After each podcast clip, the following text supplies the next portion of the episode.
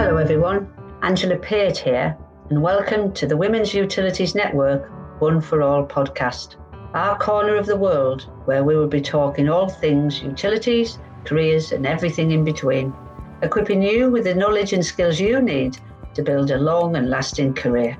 Enjoy! Hello, everyone. I'm Joanna Bogdal, and I'm one of the advocates at Women's Utilities Network. And today I'm joined by Bindi Patel for this episode of our One podcast. Bindi is the head of customer experience at Vattenfall Heat UK. And today she will talk about a very important topic in the context of net zero in particular, which is district heating. So welcome, Bindi. Many thanks for joining us. Really delighted to have you here. Thank you for Joanna. Uh, so, Bindi, you've had a very impressive career and a lot of experience in this space. So, before we dive in and discuss district heating in more detail, if you could tell us a bit more about yourself, your current role, your background, that would be great.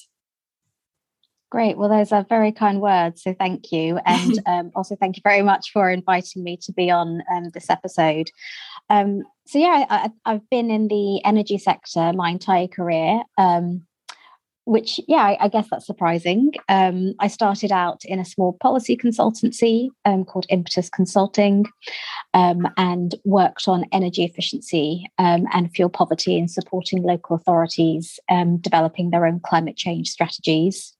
Um, that also involved running an energy saving trust program called practical help and that specifically was a program to support um, local authorities on um, climate change questions or issues. Um, so it was very much like um, a, a resource that local authority officers could use. Um, I subsequently spent some time in a local authority. So um, I did work at Lambeth Council in their housing and regeneration department. I was in the environment team, and that was supporting planning officers assessing applications in terms of energy strategies and sustainability commitments. And then I kind of did um, a change of track and moved into policy. So um, I moved into policy development with within trade associations. Firstly, at the UK Business Council for Sustainable Energy, which merged to become Energy UK, and there I focused again on energy efficiency and fuel poverty policy, and retail retail issues in the energy market. And from that, I did uh, another change. I had been exposed to district heating when I was at Lambeth. We did a bit of um, we took a bit of funding from the GLA as part of the DMAP program, which I think is still going, but maybe under a different name. Um, so that's when I first came across district heating, and there was an opportunity to look at um, putting in place an industry-wide consumer protection scheme for the district heating sector because it um, remains currently unregulated compared to other utilities such as gas, electricity, and water. And that felt like a, a really good challenge. Having come from policy, it was looking to do another another shift into more kind of regulatory issues, but also delivering something for the market. So it was uh, an honour, um, a big challenge, but um, I worked at Heat Trust for five years, launched the scheme, and it's still going, which I'm really pleased about, and has been adopted within the industry and is acting as a stepping stone towards formal regulation.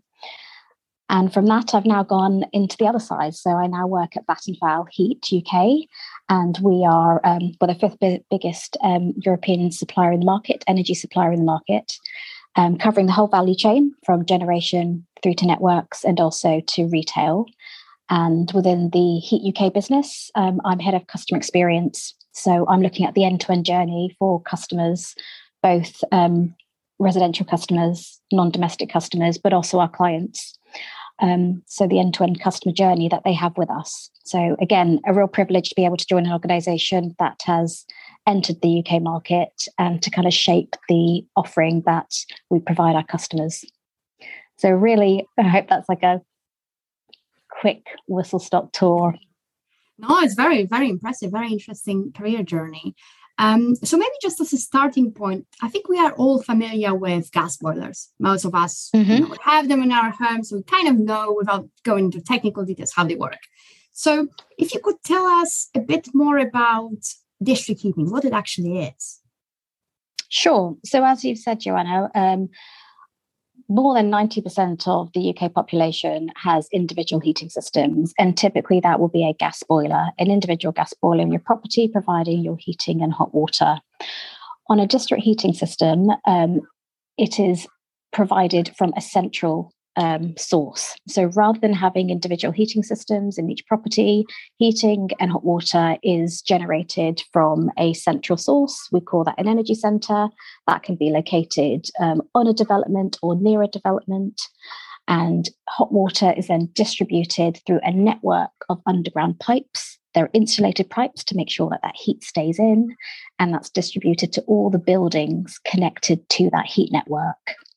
And the beauty of that is that you gain economies of scale, but it also provides you with enormous flexibility and future proofing for your network.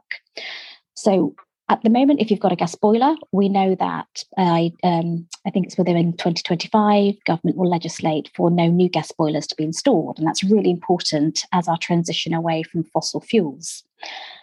So you'll have, as a homeowner or um, someone living in a property is responsible for the heating system, you will need to replace that.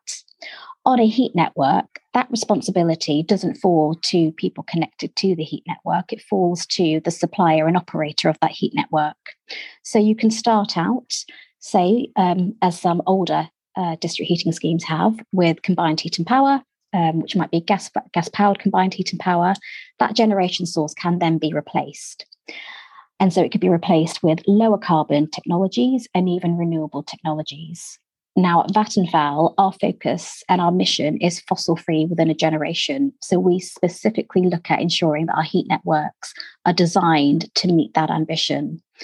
And our project up in Brent Cross is actually um, a heat network that will have the largest installed capacity of air source heat pumps. So, two eight megawatt air source heat pumps are going to be installed to deliver the heating and hot water for the entire development.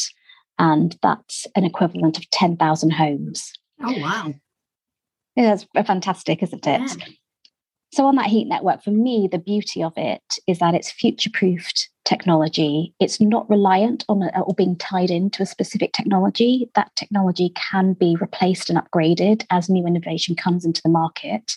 But because you've laid your pipe work, you've got your distribution pipe work there.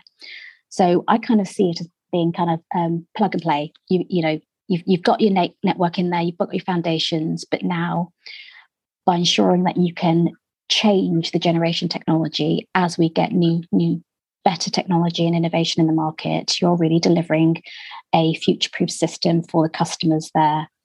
And ultimately, that means for a customer, they can benefit from the outcomes that they need. So that's comfort, that's warmth, that's a reliable heating and hot water service and security as well, knowing that it's there 24 7. And maybe we'll come on to a couple of more kind of customer benefits a bit later in the discussion. Yeah, sure. Yeah, very interesting. So, yeah, you mentioned that most buildings in the UK rely on uh, gas for heating. Um, and I think you probably already touched on that a little bit, but what are the different fuel sources or different technologies that can be used in the district heating system? Sure.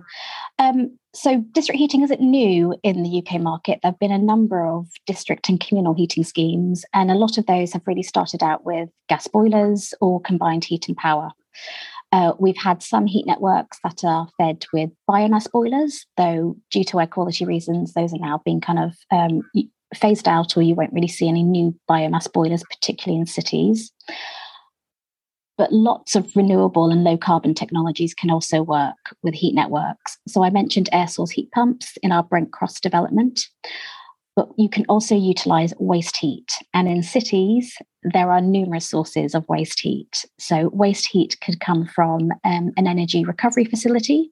So that's um, waste that can't be recycled rather than burying it in landfill, it can be incinerated and that heat can be captured and then used to provide heating and hot water via a heat network. It could be capturing waste heat from data centers. Um, in North London, in Islington, there is a heat network that is capturing waste heat from the underground. And I heard that. Uh, yeah. Yes.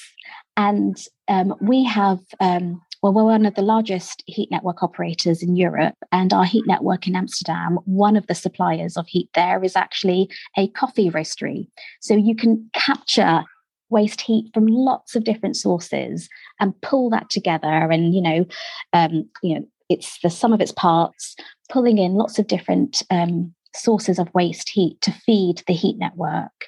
So again, I think for me, that's the beauty of heat networks and that they're not reliant on a specific technology. You can bring in lots of different heat sources to add resilience so, um, to the heat network, but also um, making use of all the different ways in which waste heat is currently, um, but want of a better word, kind of wasted in yeah. at the moment.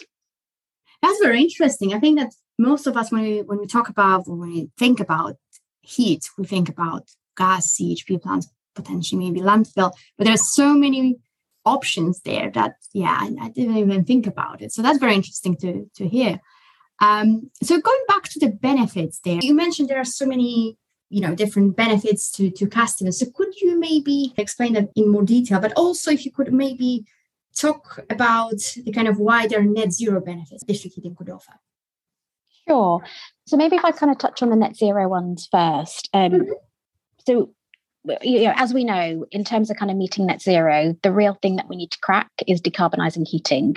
Yeah. And heating um, buildings counts for almost 23% of all UK carbon emissions, uh, 15% of which is from UK homes alone. And so, if we need to decarbonize our heating, we need something that's really going to do it at scale. And heat networks offer that benefit of being able to decarbonize buildings over a large scale. Um, I've mentioned our Brent Cross development, and the heat network there will reduce carbon emissions um, by 62% against and the equivalent of having gas boilers in those properties. So that's a fantastic saving. Um, really helps ensure that that development is on its trajectory, which is to achieve net zero by 2030. Um, in terms of customers, being on a heat network means that you are with a single supplier. Uh, the reason being that you've got an operator that manages and maintains the entire heat network for for a particular development or a particular city. Um, at Vattenfall, we're very keen and we focus on citywide scale heat networks to really maximize decarbonisation at scale. So that means it's a different type of service. Whereas at the moment, we're used to purchasing units, I think as a society, we're actually moving away from purchasing units and thinking more about innovative solutions such as heat as a service. We're very used, um, uh, or we're becoming more more accustomed to buying more kind of subscription services where you pay a monthly fee, but for that you get a packaged service. And again, this is where district heating is providing a different type of service for customers. And for me, I feel it's a better way of delivering heating and hot water to customers in that they're actually getting the end outcome. They're not purchasing kind of kilowatt hours of gas. Yeah. They're purchasing heat and they're getting warmth, comfort, and then the wraparound care that comes with it, which is ongoing, full servicing, repair, and maintenance within a single price. So, if there is an issue on the heat network, if a customer has a query, they have one person to call. That's Vattenfall on our heat networks. We have guaranteed standards of service within which we need to respond to any issues.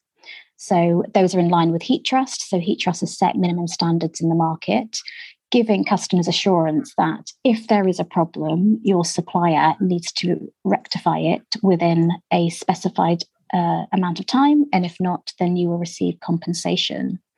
So it's really moving beyond um, putting the burden and responsibility of decarbonisation on customers and taking that burden away from them.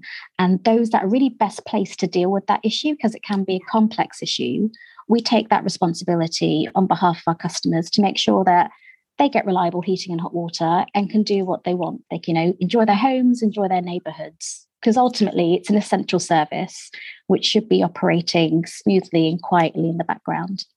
Yeah. Okay. And do you think that customers in the UK are starting to warm up to that, you know, heat as a service solution? Yeah, I think technology is helping to create that shift. Yeah. I think now, as a society, we are more accustomed to purchasing um, things as a monthly subscription or service. Mm-hmm. I think we're becoming more accustomed to using being more kind of digital um, focused in the way that we purchase uh, our services and our products. So I feel technology and innovation can help um, realize that transition.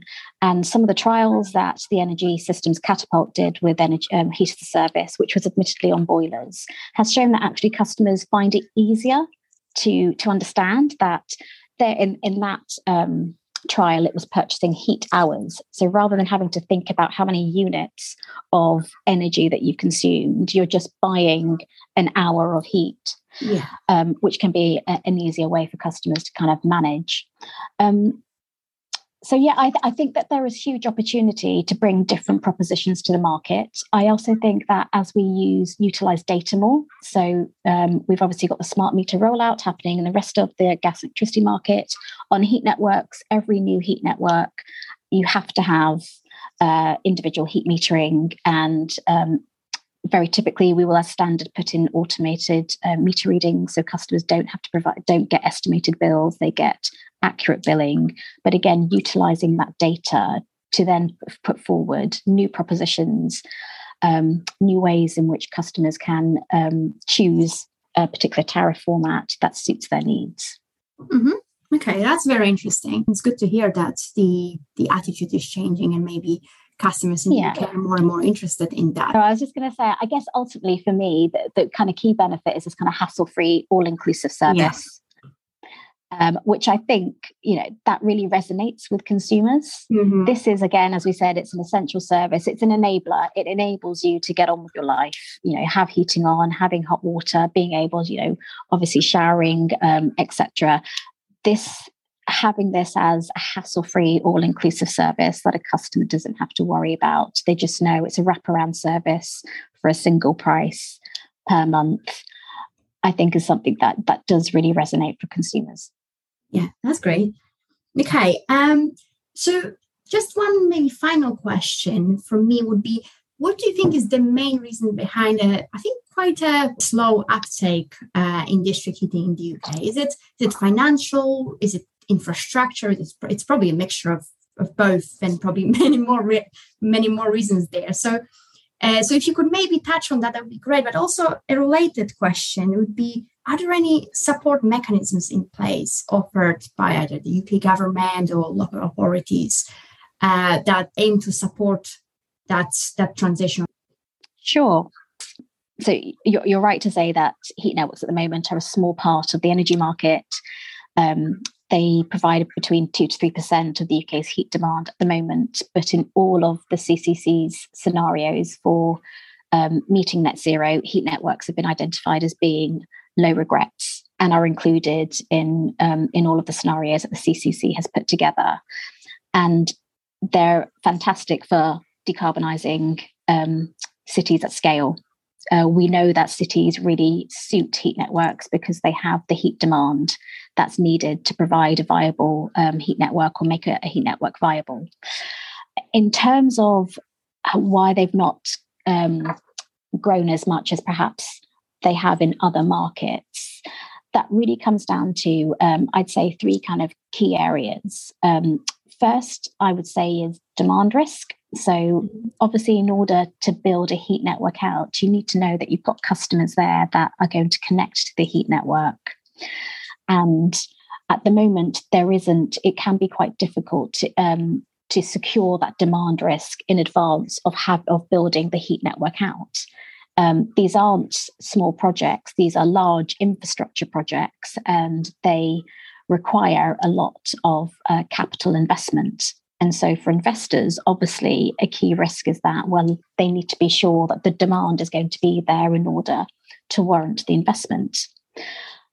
Secondly, uh, because there is no overarching market framework within the heat network sector at the moment, and I'll touch on to what's happening to um, rectify that.